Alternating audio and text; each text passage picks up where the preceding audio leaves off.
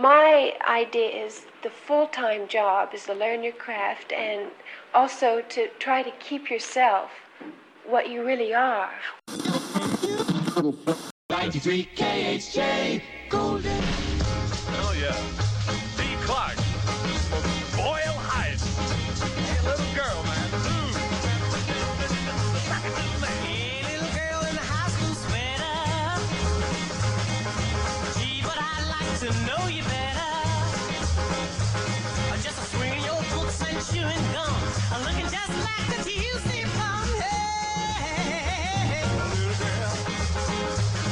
Come funziona il cinema? Quali sono i suoi segreti?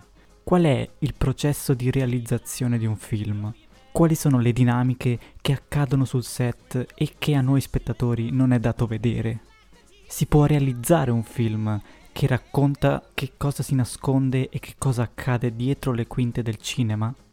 E perché realizzare qualcosa che va a svelare l'artificio con il quale è stato possibile creare la magia che vediamo nell'opera finale? Capitolo 1 La favola metacinematografica del mondo tarantiniano.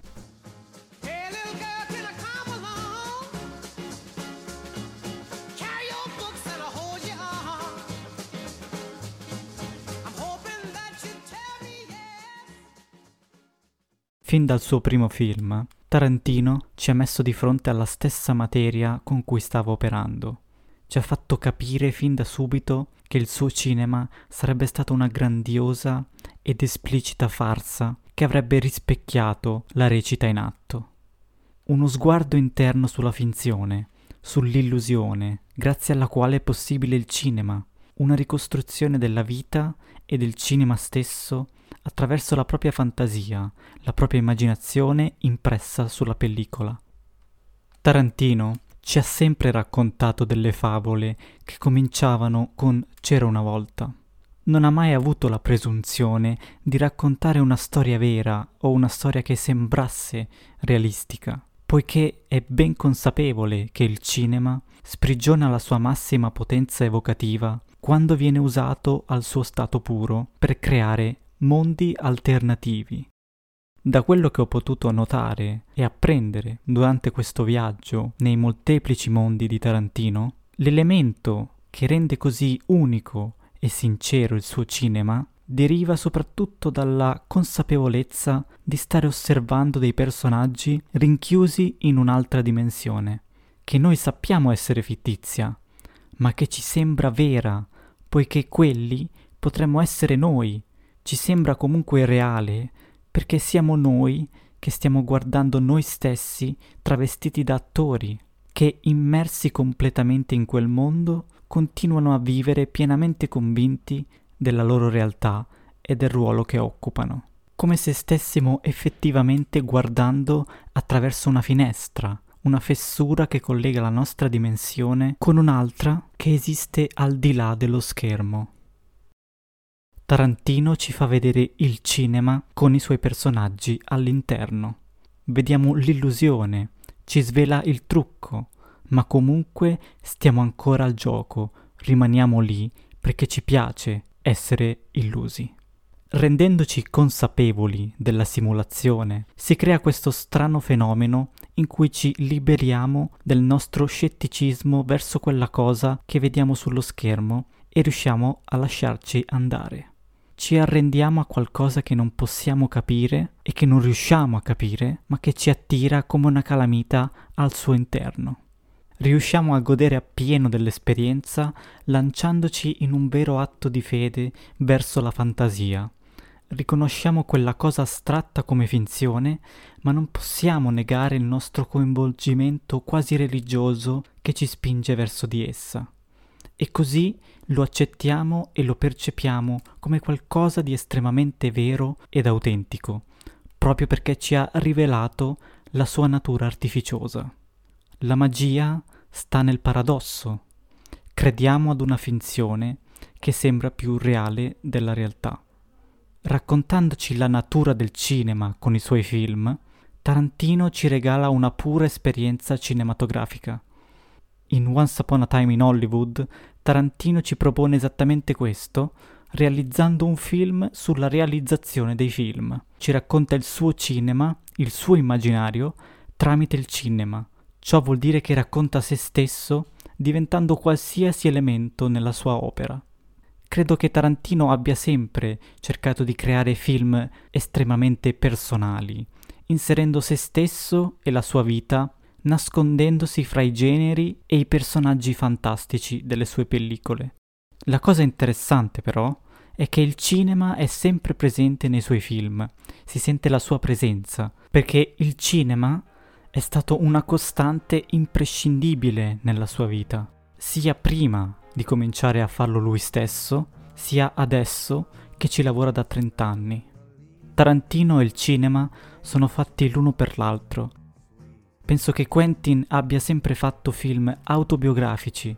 Il suo amore per il cinema è la sua autobiografia, perché il cinema è la sua vita e di conseguenza il suo cinema è una costante dichiarazione e autocelebrazione di questo suo amore.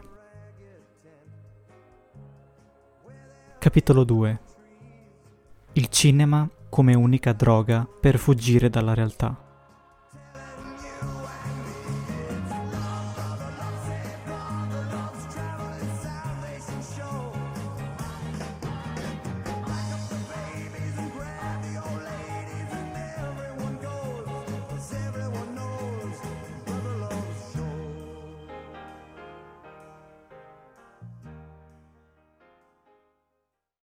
Tragici eventi avvenuti a Cielo Drive nell'agosto 1969 hanno messo davanti agli occhi di tutto il mondo come un movimento apparentemente innocuo che predica peace and love potesse nascondere una tale rabbia repressa da commettere degli atti atroci contro persone innocenti, senza alcuna ragione, senza alcuna reale coscienza delle loro azioni, abbindolati dalle chiacchiere apocalittiche di una figura tanto folle quanto carismatica come Charles Manson.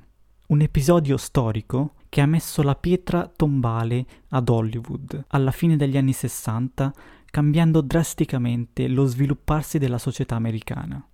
C'è da dire però che Manson, nella sua lucida follia, apre involontariamente un discorso molto importante su ciò che stava accadendo nei retroscena di quella Hollywood d'oro che tutti sognavano di raggiungere, compreso lui.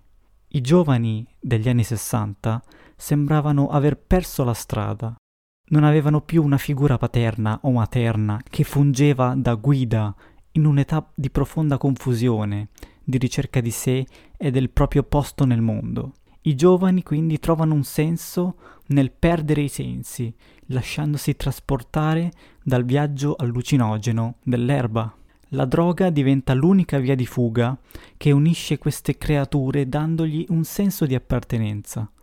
I giovani si ribellano contro la noia, contro le regole proibitive, imposte da genitori che non sanno stare al passo con i rapidi cambiamenti della società moderna. L'autorità, i genitori, il governo, la polizia diventano un intralcio alla libertà d'espressione, alla rabbia giovane. I giovani hanno capito di essere degli spiriti liberi e di poter decidere di disobbedire. I genitori rimangono solo dei provveditori di sostentamento per i figli, che finiscono per perdere di vista la propria prole nel nuovo mondo. I figli verranno invece attirati, catturati e mangiati dai nuovi falsi profeti, come Charles Manson, che sfuggono alla loro comprensione, figure che approfittano del caos creatosi e lo alimentano sguazzandoci all'interno. Tarantino non può perdonare a Manson di aver distrutto l'immaginario collettivo degli anni Sessanta, rimpiazzandolo con la sua faccia. E tutto ciò per un capriccio, per non essere stato accettato nello star system di quella Hollywood che lui stesso criticava.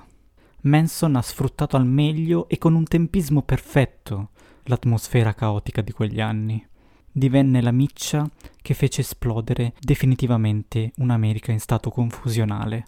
Manson accolse a braccia aperte, come un padre, quelle bimbe sperdute, dicendogli esattamente quello che volevano sentirsi dire restituendo loro qualcosa in cui credere, un senso di appartenenza, una famiglia in cui sentirsi compresi e liberi. Manson, mettendo in scena una recita, illuse le sue bimbe raccontandogli storielle talmente affascinanti da attirare la loro curiosità, la loro attenzione.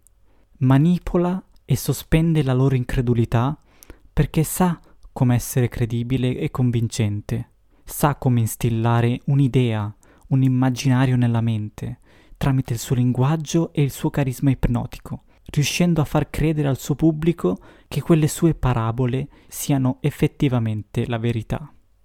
Un po' come Tarantino fa con noi, se ci pensate. Da sempre lo zio Quentin ci illude e ci manipola raccontandoci le sue storie fantastiche. Ecco, ed è forse qui che Tarantino ci chiede di fare il più grande atto di fede, pregandoci di credere anche noi in qualcosa, qualcosa che riesca ad aggiustare la realtà e non a creare ancora più caos, di credere in qualcosa più grande di noi che ha del miracoloso, che possa rendere giustizia e dare una visione alternativa, qualcosa che riesca a ribaltare il corso degli eventi, qualcosa che ci mostri un finale alternativo di una storia che conosciamo fin troppo bene. Di credere in Rick Dalton, in Cliff Booth, immaginare Sharon Tate sana e salva con il suo bimbo, di immaginare che esista quel mondo e credere con tutto il nostro cuore in ciò che ci sta raccontando il cinema, facendo diventare il cinema quella via di fuga che cerchiamo, così che l'epoca d'oro l'innocenza brutalmente portata via, il sogno di Tarantino e di altri milioni di persone, con il cinema potranno continuare a vivere, laddove nella realtà morirono. Capitolo 3 Proteggere l'immaginario comune.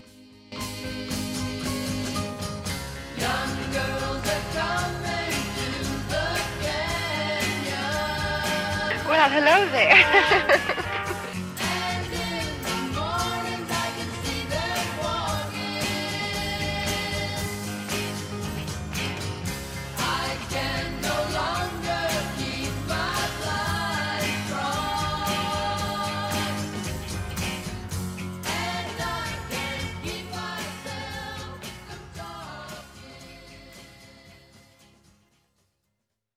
Tarantino e Margot Robbie ci restituiscono una Sharon Tate come un'entità celestiale, una creatura pura e spensierata all'interno dello star system hollywoodiano, una ragazza ingenua, curiosa, un raggio di sole che brilla di luce propria. A Sharon non interessa il gossip o lo status di starlet che le viene affibbiato. Alle feste non vede l'ora di scendere in pista e ballare, lasciandosi trasportare dalla musica, vuole semplicemente divertirsi con i suoi amici e godere delle bellezze del periodo in cui vive con estrema serenità e beatitudine.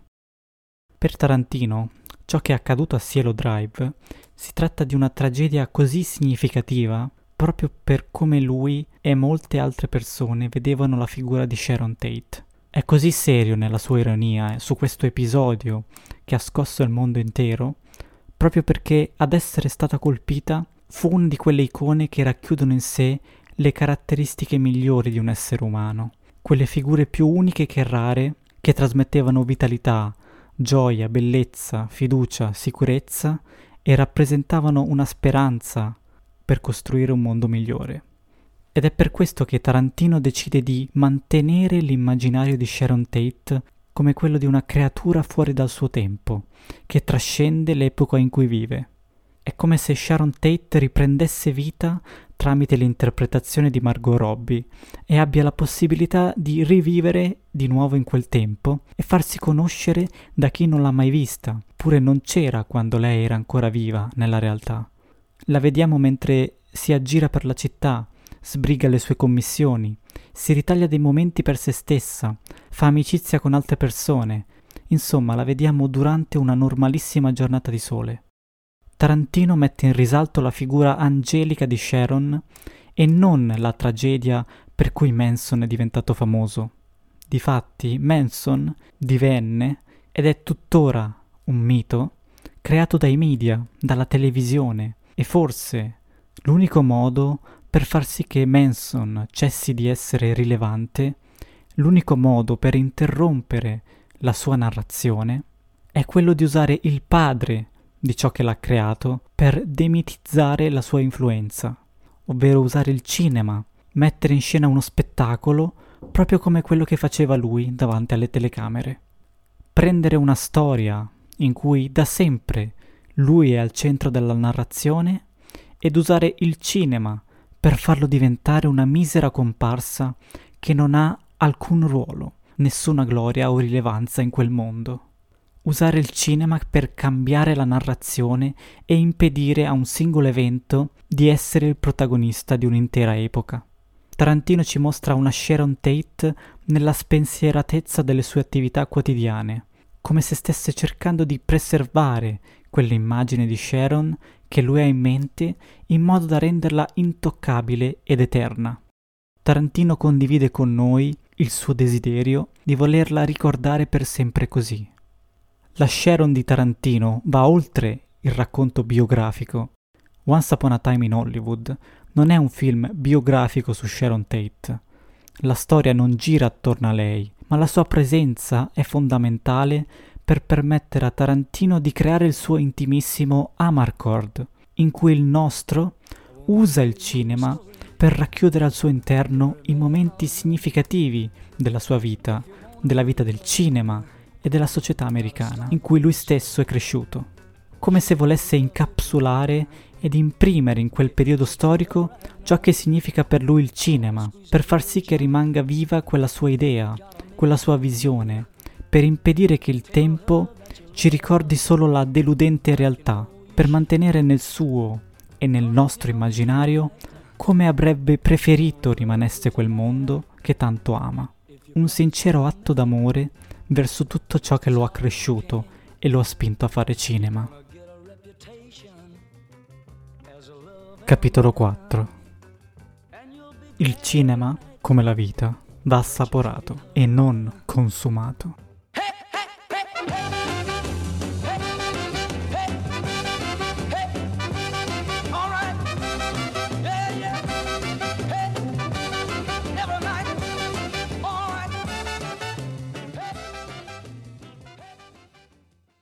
Tarantino gioca con noi fino all'ultimo, sapendo che noi sappiamo come andrà a finire quella storia. Che senso ha riproporre un finale simile alla realtà che tutti già conoscono? È questo l'obiettivo del suo cinema? Non credo proprio. Quindi sai che c'è? dice il Quentin nella mia testa. Non posso tornare indietro nel passato. Se la gente vuole sapere la vera storia che sta dietro ad un episodio nel mio film, può andare a cercare altrove ciò che gli interessa. Io sono un creatore di mondi, posso solo guardare nel passato e ripartire da lì per cercare di raccontare un'altra storia, per esprimere la mia visione. A tratti sembrerebbe che tutti i personaggi siano fini a se stessi nel film e che la storia nasca dal sovrapporre delle mini storie staccate da una trama centrale, in modo che ogni sequenza o capitolo diventi un film a sé stante che sta in piedi da solo. Tutte le scene sono essenziali, ogni singola inquadratura è fondamentale per la riuscita dell'opera. Niente può essere superfluo perché il cinema di Tarantino va mangiato tutto quanto, deve essere assaporato col giusto tempo in tutta la sua interezza. Non è solo una storia da seguire, ma un'esperienza da gustare, scena dopo scena, non c'è un filo conduttore o una rivelazione esplicita che ci guidi verso la risoluzione della trama, perché la trama è quasi un MacGuffin per nascondere altri dettagli in sottotesto ed esprimere un concetto che sta sotto la superficie e va oltre ciò che vediamo su schermo. Il filo conduttore che lega quelle immagini è lo stesso mezzo attraverso il quale le stiamo guardando grazie al quale possiamo provare tutte quelle sensazioni, offrendoci la possibilità di vivere un'altra vita, in un altro mondo e godere di ogni minuscolo particolare che lo compone. Per Tarantino, è importante che ogni scena apra un mini mondo a parte e che resti impressa indipendentemente se abbia o no un senso narrativo. Sharon Tate, che si ferma a guardare se stessa al cinema, non è già di per sé un momento emozionante che vale tutto il film. Avete presente quando si dice cavolo, quella scena vale tutto il film? Nel caso di Tarantino, questa frase si estende al film intero. Il cinema non è letteratura, non è pittura. Il cinema usa qualcosa che esiste già, usa l'immagine della realtà per creare la sua magia.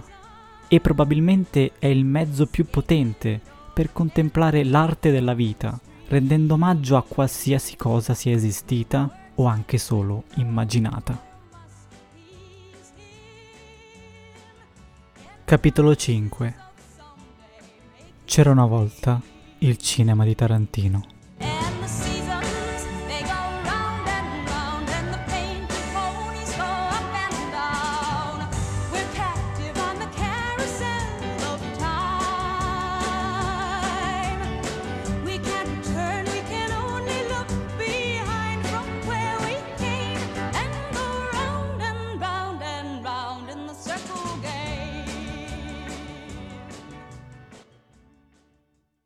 Con il suo nono film e a detta sua il penultimo, Tarantino ci regala la visione di un'epoca ormai passata che alcuni di noi non hanno mai vissuto e restituisce a chi invece c'era un tuffo nel suo passato e in quello della sua Hollywood. Ci offre un quadro meraviglioso e decadente di come lui vede il mondo di Hollywood oggi, usando la ricostruzione di quella degli anni 60, catturando perfettamente il periodo di transizione che stava attraversando il cinema e la società. In C'era una volta Hollywood esistono però più epoche, perché il cinema di Tarantino è un contenitore di altro cinema, che usa il mezzo per mettere il suo marchio nella storia del cinema e nella storia reale, creando la sua storia. Tarantino si intrufola sia nel cinema che nella realtà storica, trasforma a suo piacimento gli eventi, inserendo e mescolando i suoi personaggi, veri o inventati, nella realtà filmica e nel cinema interno al suo mondo. Cinema e realtà si fondono diventando una creatura ibrida, un ammasso di materia senza una vera forma, sempre in evoluzione. Il cinema diventa la realtà e la realtà diventa cinema. Realtà e fantasia finalmente si incontrano e si fondono nello stesso contenitore. Si fondono e confondono in un'altra simulazione possibile grazie al cinema di Tarantino. Ciò che succede nel film ricorda vagamente qualcosa impresso nella nostra memoria collettiva. Contiene elementi che ci illudono di trovarci in una realtà storica. Ma con Tarantino quella percezione, quella verità che appartiene alla realtà, viene messa in discussione dal suo mondo cinema, dall'intromissione della sua favola nella realtà filmica. Rick e Cliff non sono esistiti, sono un prodotto del cinema, ma Sharon Tate è esistita. Polanski è esistito e in questa storia si trovano nella stessa dimensione e sono vicini di casa. Rick Dalton non ha mai fatto dei film western con Sergio Corbucci, eppure in C'era una volta Hollywood è presente su tutte le sue locandine. Che cosa significa questa confusione tra ciò che è stato e ciò che ci racconta Tarantino? Vuol dire che Tarantino ci sta suggerendo di godere e di lasciarci trasportare da ciò che stiamo guardando, lasciando stare cosa è vero e cosa non lo è.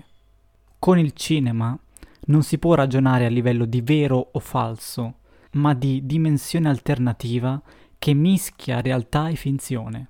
La realtà è ciò che vediamo e percepiamo di fronte ai nostri occhi, a prescindere che sia su uno schermo o meno, la costante che rende qualcosa autentico è ciò che provoca in noi.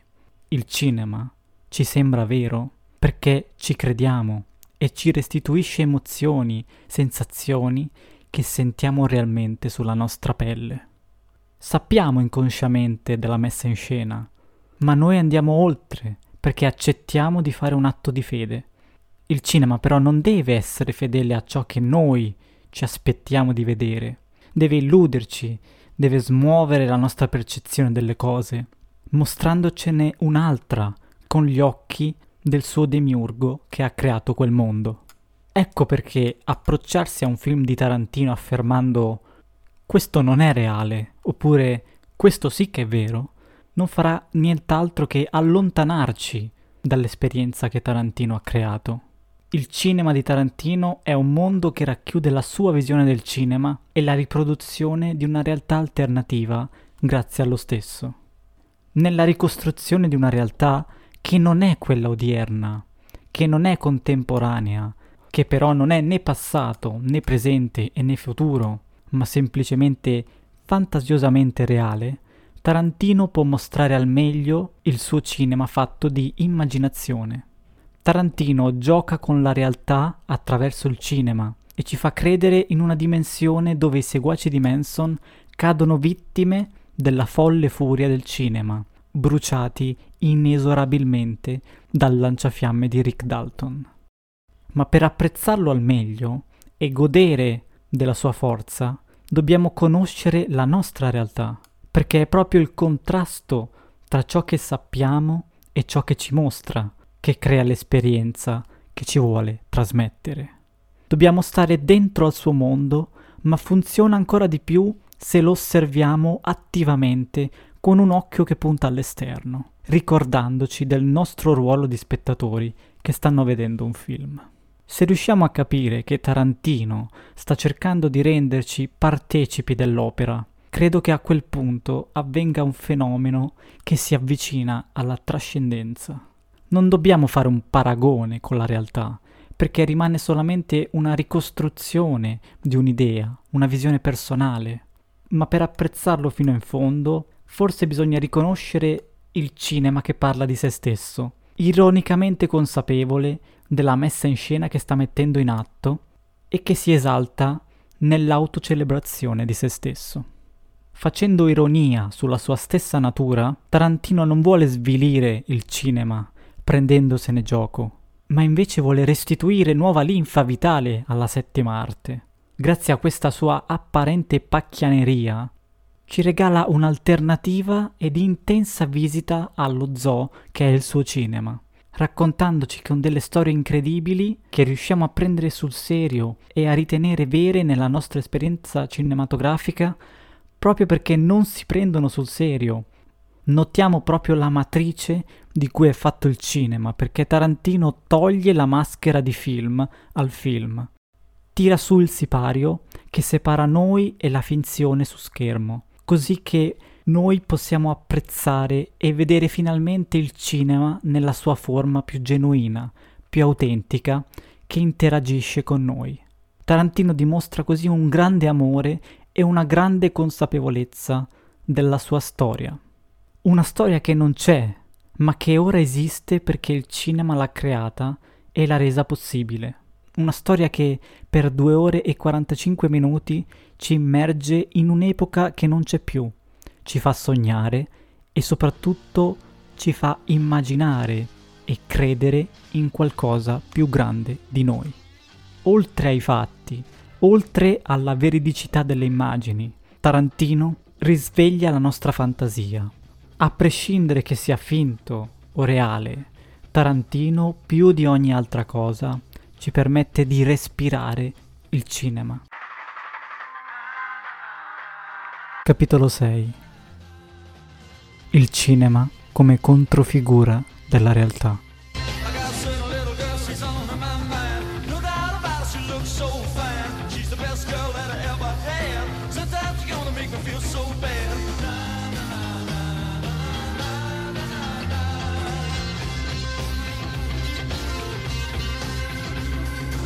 La storia di Cliff e Rick racconta del legame indissolubile di due amici, due colleghi, di due attori che recitano i ruoli anche nella loro vita reale, che è il film che stiamo guardando noi.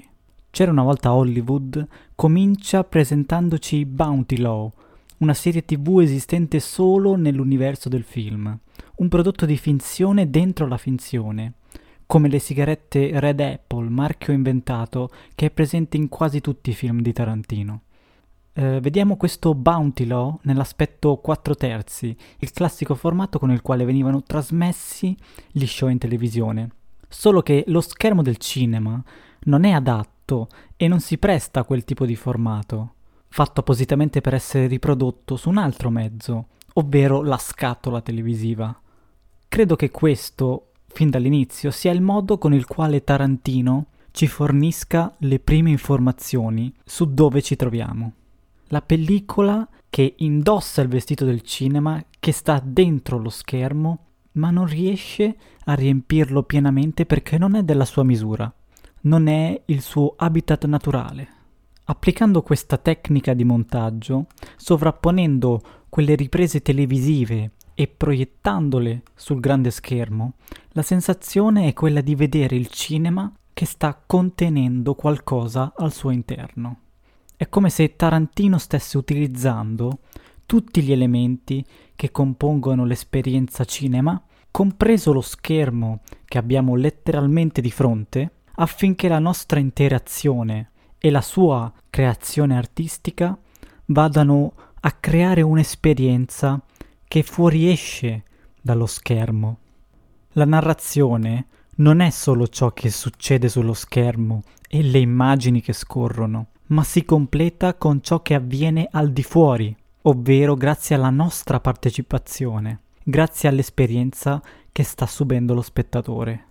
Ecco, questa per me è la forza nascosta del cinema di Tarantino, la capacità di renderci partecipi attivamente con ciò che lui ha creato, di coinvolgere e usare nella sua opera anche lo spettatore, trasformandolo in parte integrante di ciò che vuole comunicare. E quello che vuole trasmetterci è il suo sconfinato amore per ciò che rende possibile quella magia che stiamo vedendo un amore che vorrebbe tramandare e infondere a tutti coloro che guardano il suo film, affinché si innamorino anch'essi. Il metacinema di Tarantino non è citazionismo fine a se stesso. Il metacinema di Tarantino non è una strizzatina d'occhio, è proprio il suo modo di fare cinema. Non credo saprebbe farne a meno. Tarantino non inserisce elementi meta per guidarci al significato della storia. L'intero film è intriso di quegli elementi. Il film non è la sua spiegazione o il suo senso, ma tutto ciò che appare di fronte a noi. Tarantino usa tutto ciò che è connesso al mondo del cinema per creare il suo film. Quindi anche noi diventiamo delle figure importanti per la riuscita dell'opera. Così come Rick e Cliff diventano i personaggi che interpretano nei loro film, degli attori che recitano una parte anche nella loro vita quotidiana, trasportando il cinema nella loro realtà. Rick Dalton è un attore che lavora negli studi televisivi di Hollywood, conosciuto prevalentemente per il suo ruolo da antagonista nello show di Bounty Law, dove interpretò un cattivo cacciatore di taglie. Rick vorrebbe però sfondare nel panorama cinematografico, ma la sua carriera fa fatica a decollare proprio perché continua a rimanere incastrato in meccanismi produttivi che lo portano a recitare praticamente lo stesso tipo di personaggio in altri show. La sua crisi nasce dal fatto che il pubblico lo riconosce sempre come Jake Cahill, il personaggio di Bounty Law, ma lui vorrebbe essere famoso come se stesso, come Rick Dalton, e non rimanere quello che ha fatto Bounty Law. Vuole uscire dall'incantesimo che lo tiene rinchiuso, secondo lui, in ruoli mediocri. Suona familiare questo? Vi sarete accorti che questa volontà proviene da un personaggio che sta già all'interno di un film ed è di fatto uno dei protagonisti. Un attore che interpreta un attore che vorrebbe diventare il protagonista nel mondo del cinema per essere soddisfatto della sua vita. Rick dimostra di essere vittima dello star system, in un mondo dove la fama è il metro con cui si calcola la propria felicità. È la prova che ce l'hai fatta, altrimenti non sei nessuno. Paradossalmente, l'arco narrativo di Rick non raggiunge il climax nel riconoscimento del suo lavoro, all'interno di un suo film, ma si risolve quando diventa l'eroe che replica una scena di un suo film durante la sua vita reale, diventando l'eroe nel film che stiamo vedendo noi, poiché va a cambiare la storia della nostra realtà. Il punto è che Tarantino vuole farci accorgere di questi assurdi paradossi, perché vuole farci scattare una riflessione sulla natura di ciò che stiamo vedendo, provocando in noi delle sensazioni che rigetteremo oppure andremo ad approfondire. Che cos'è che stiamo guardando? Tarantino ci sta parlando di dinamiche solitamente esterne alla messa in scena, che riguardano i meccanismi del mondo del cinema, e ci parla di questo internamente alla sua messa in scena, mettendo in scena un attore, Leonardo DiCaprio, che interpreta un attore, Rick Dalton, che riflette sul suo ruolo all'interno dell'industria cinematografica, all'interno di un film dove sappiamo che lui stesso sta interpretando un ruolo, un personaggio. Dall'altra parte, ad accompagnarlo fedelmente in giro per il mondo, abbiamo la sua controfigura, la sua spalla, il suo sosia, il suo amico stuntman Cliff Booth, che lo sostituisce nelle scene più pericolose dei film in cui recita, ma anche nelle scene della realtà filmica in cui vivono loro. Cliff si definisce il galoppino di Rick, colui che lo segue e lo porta dappertutto facendo praticamente il lavoro sporco al posto suo. Il loro legame è molto forte perché va oltre il set cinematografico. Si conoscono e si frequentano anche nella loro vita fuori. Oltre ad essere dei colleghi, sono prima di tutto due amici che escono a sbronzarsi per dimenticare una brutta giornata. Se Rick è colui che vuole apparire e ama tutto ciò che riguarda l'essere famoso, Cliff è colui che sta nelle retrovie del cinema, come mille altre figure che danno un enorme contributo alla realizzazione dell'opera finale che noi non vediamo mai su schermo. Cliff è un tipo alla mano, è sicuro di sé ma senza presunzione, è molto affabile e si accontenta di ciò che ha. Non gli dispiace affatto di essere l'ombra di qualcun altro o rimanere nell'ombra, poiché al contrario di Rick non è ossessionato dalla fama e dal voler a tutti i costi fare carriera. Si potrebbe dire che sposa magari involontariamente la filosofia hippie, ma non essendo un tipo attaccato alle definizioni, si può dire che è semplicemente se stesso.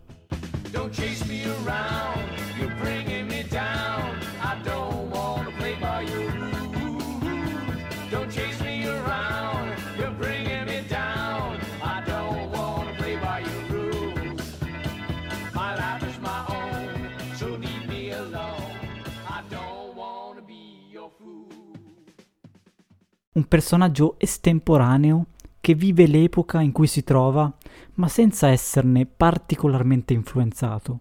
Uno dei pochi personaggi di Tarantino a non essere totalmente prigioniero del proprio ruolo. E forse perché non ha un vero e proprio ruolo. Dopotutto è una controfigura, uno che va in scena per sostituire ed acquisire lo stesso personaggio del suo collega.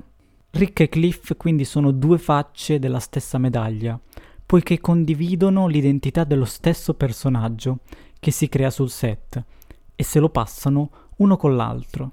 La cosa affascinante che lega i due interpreti, stuntman e attore, è la loro appartenenza allo stesso ruolo che portano in scena. Cliff quindi finisce per diventare la controfigura di Rick anche nella vita quotidiana fuori dal set e Rick arriva a simulare i suoi ruoli cinematografici nella vita di tutti i giorni.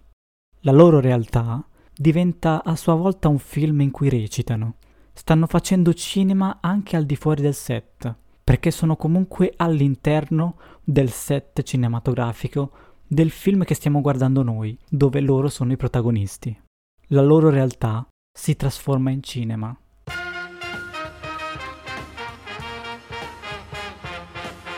Capitolo 7 Vita reale e fantasia, due facce della stessa medaglia.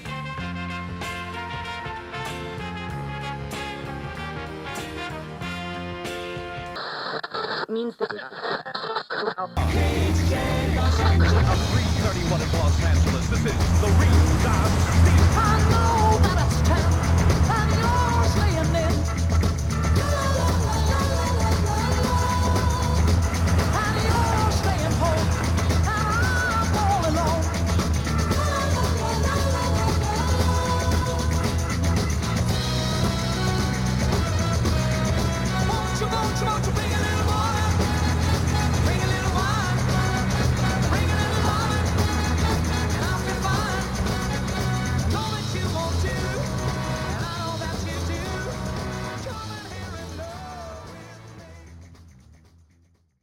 Durante buona parte del film vediamo e seguiamo i tre personaggi principali nelle loro attività quotidiane fare tre distinte esperienze.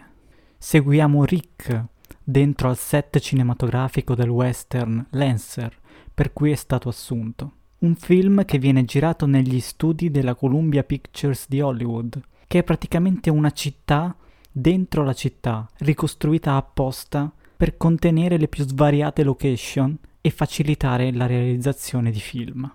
Una location fittizia, creata dentro degli stabilimenti, che sta all'interno della città di Los Angeles del 1969, a sua volta ricreata per il film di Tarantino. Dopodiché abbiamo Sharon, che dopo aver fatto un acquisto e aver dato un passaggio ad una ragazza hippie, si ferma in un cinema dove stanno proiettando The Wrecking Crew, un film dove è presente lei stessa. Durante la proiezione in sala, la Sharon di Tarantino, Margot Robbie, riguarda la performance attoriale della persona che lei interpreta nella realtà filmica. Infine, abbiamo l'esperienza di Cliff, forse la più concreta e palpabile, poiché al contrario delle altre due, percepiamo una reale tensione. Sembra di stare andando verso un pericolo tangibile. Quella che sta vivendo Cliff è una situazione che sta accadendo nella vita reale. Non sta recitando e non sta assistendo a uno spettacolo. Lui è lo spettacolo per noi che stiamo guardando. In ognuna delle tre dimensioni che vivono i nostri eroi, ritroviamo alcuni elementi presenti anche nelle altre. Cliff vive un'esperienza concreta, Rick vive un'esperienza simulatamente pericolosa nel film che sta interpretando. Sta facendo il suo lavoro e sebbene sia una messa in scena, a tutti gli effetti si può considerare una reale esperienza. E Sharon vive un'esperienza da spettatrice, esattamente come quella che stiamo vivendo noi. Vive un'esperienza cinematografica che contiene sia la realtà che ha vissuto lei, sia il film di fantasia che ha aiutato a creare e che le sta scorrendo dinanzi. Ma la domanda è, quale film stiamo vedendo? Quanti film? Qual è la realtà del film? Quanto di ciò che stiamo vedendo è frutto della fantasia dell'autore o sono fatti realmente accaduti? Esiste una vera realtà dato il fatto che siamo in un film? Quello che ci stanno raccontando è successo realmente? Ma soprattutto, ha davvero importanza che tutto questo sia realistico? Forse Tarantino vuole ricordarci che nel cinema ciò che sembra reale o inventato, alla fine è sempre all'interno di un altro contenitore, di un racconto costruito apposta e di conseguenza è immaginario per natura, quindi impossibile da ricondurre a qualcosa di concretamente reale, nonostante contenga elementi che ci illudono proprio che lo sia. È il paradosso di cui parlavo prima. Suppongo che a questo punto Tarantino, oltrepassando e ribadendo più volte il confine tra realtà e finzione, tra personaggio e attore, tra palcoscenico e dietro le quinte, ci porti a domandarci dove effettivamente inizi una dimensione e dove finisca l'altra, ma soprattutto se si possa considerarle due dimensioni totalmente separate. Dopotutto, senza l'una non ci sarebbe neppure l'altra, per cui Tarantino amalgama e fonde nel suo cinema quel dualismo onnipresente da sempre nell'esperienza umana. Questo è Tarantino. Dovete illudervi e dopo realizzare di essere stati illusi. I due stati devono formarne un terzo contrastante. Devono coesistere in voi tutte le sue sfumature per cogliere appieno la sua essenza. Realtà e immaginazione sono due strade della stessa città, che si incontrano e si intersecano nella dimensione del cinema, creando quell'esperienza magica che va oltre la nostra comprensione.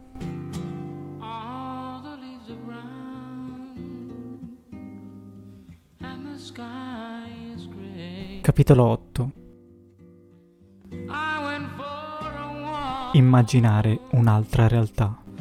a winter's day.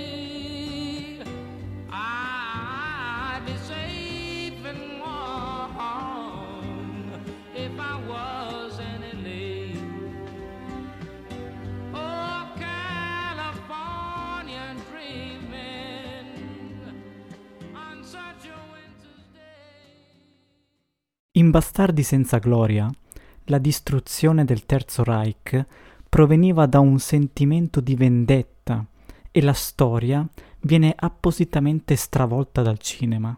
Ma di fatto fu una violenza puramente sadica per avere la soddisfazione e l'appagamento nel vedere bruciare Hitler per mano del cinema, per mano di Shoshanna e dei bastardi. In Once Upon a Time in Hollywood, invece, si ha la sensazione che in gioco ci siano le sorti di qualcosa di più grande, di una semplice voglia di sangue e ritribuzione. In gioco c'è una purezza che ha bisogno di essere protetta, preservata, un ideale da difendere. In C'era una volta Hollywood partecipiamo all'avvenuta di un autentico miracolo, dove Rick e Cliff diventano inconsapevolmente eroi e salvatori di una storia vera, all'interno di una storia inventata, all'interno della loro storia. Sharon rimane per sempre sana e salva nel cinema di Tarantino. E quale scena migliore per racchiudere tutta la potenza di questa favola se non quella in cui Sharon all'interno della sala magica si emoziona in modo genuino nel rivedere se stessa sullo schermo. Nel buio della nostra sala, però, vediamo anche il cinema che guarda se stesso, perché la Sharon Tate che vediamo è un personaggio interpretato da Margot Robbie e nel film sta guardando la vera Sharon Tate sullo schermo.